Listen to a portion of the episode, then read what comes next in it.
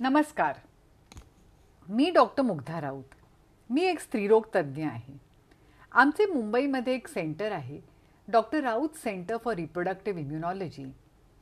ज्यामध्ये आम्ही अशा जोडप्यांचा इलाज करतो ज्यांना वारंवार अनाकलनीय गर्भपात होतात किंवा टेस्ट्यूब बेबीची ट्रीटमेंट करूनही स श- सफलता येत नाही किंवा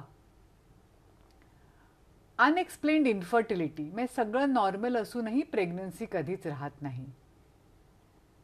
त्यांना आम्ही रिप्रोडक्टिव्ह इम्युनॉलॉजीद्वारे आणि विशेष करून लिम्फोसाईट इम्युनायझेशन थेरपी ह्या ट्रीटमेंटचा वापर करून त्यांचा आम्ही इलाज करतो. आज आपण बघूया की अनाकलनीय गर्भपात हे भ्रम आहे का सत्य आहे? गर्भपात ही दाम्पत्याच्या आयुष्यातील एक दुःखद घटना आहे. त्याचा परिणाम त्या दाम्पत्यावर तर होतोच पण संपूर्ण कुटुंबावरही त्याची छाया पसरते. जेव्हा हे गर्भपात वारंवार होतात तेव्हा तर त्यांच्या दुःखाला पारावार राहत नाही. काही वर्षांपूर्वीची गोष्ट आहे. एक जोडपं आमच्या क्लिनिकमध्ये आलं होतं.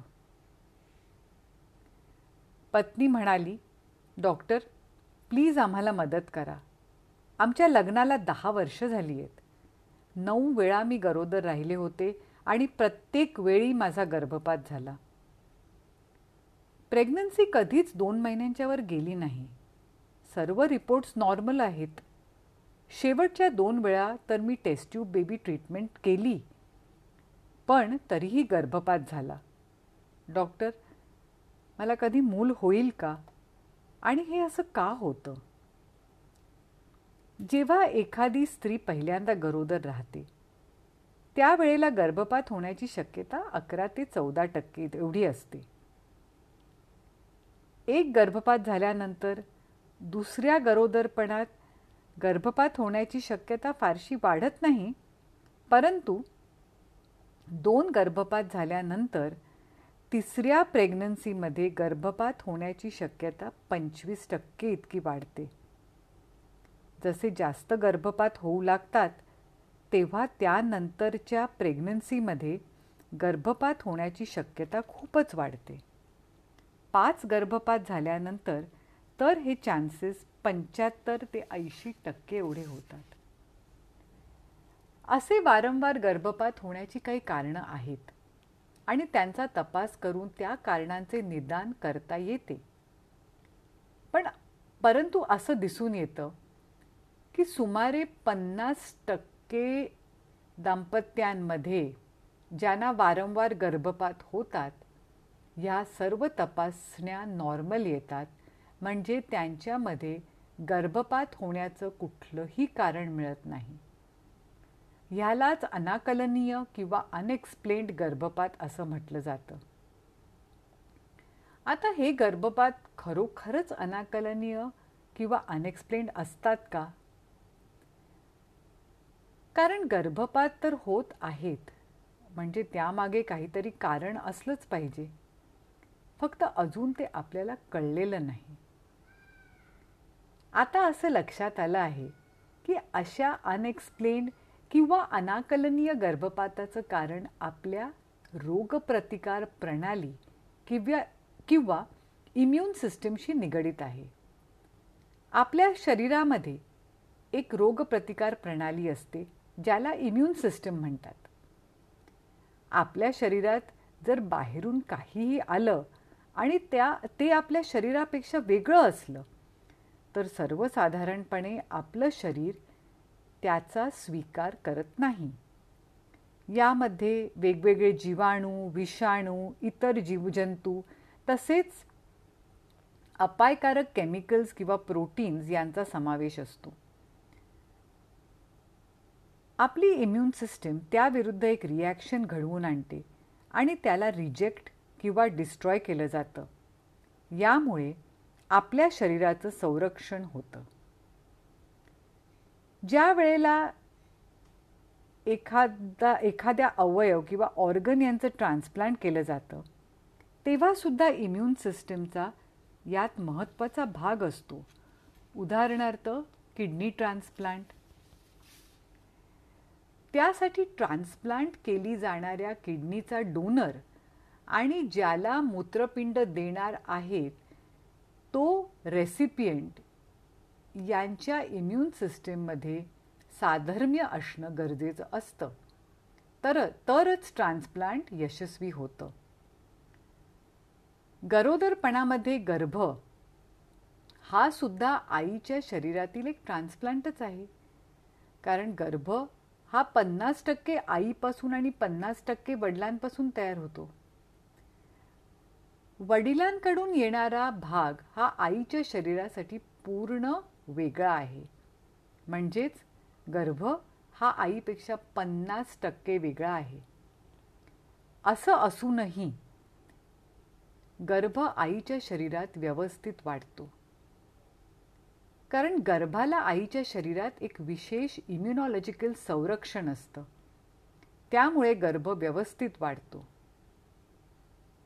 काही स्त्रियांमध्ये हे संरक्षण योग्य प्रकारे काम करत नाही. त्यामुळे गर्भाविरुद्ध इम्युनॉलॉजिकल रिॲक्शन होते गर्भाची वाढ थांबते आणि गर्भपात होतो. यावरून एक गोष्ट आपल्या लक्षात आली असेल की ज्या स्त्रियांना वारंवार गर्भपात होतात त्यांचं कुठलंही कारण मिळत नाही.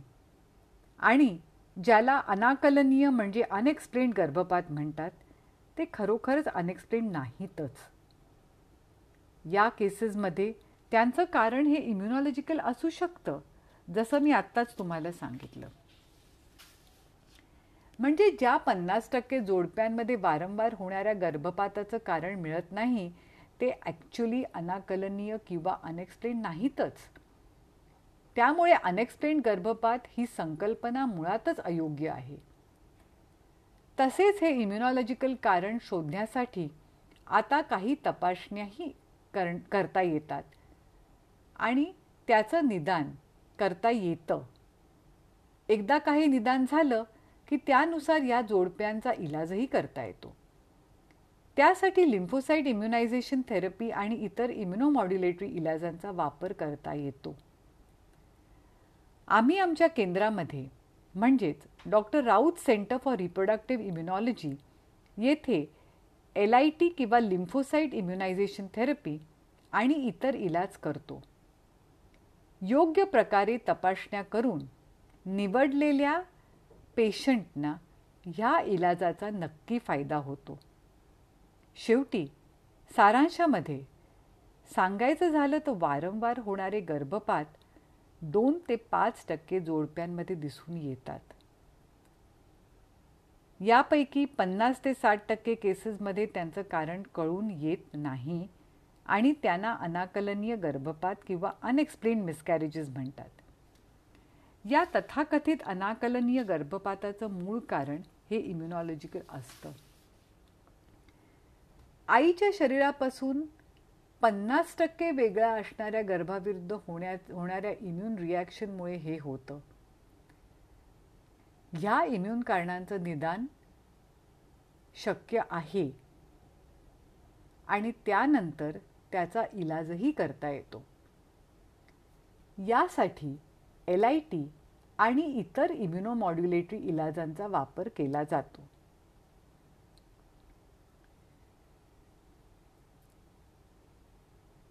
अखेर मी असं म्हणेन की पन्नास ते साठ टक्के गर्भपात हे अनाकलनीय किंवा अनएक्सप्लेन्ड असतात हे नक्कीच सत्य नाही. तो एक भ्रमच आहे आणि त्यावर उपाय आहे. आपल्याला हे पॉडकास्ट आवडले तर ते नक्की शेअर करा. ज्यांना खरोखरच हे कळण्याची गरज आहे त्यांना याचा नक्कीच फायदा होईल.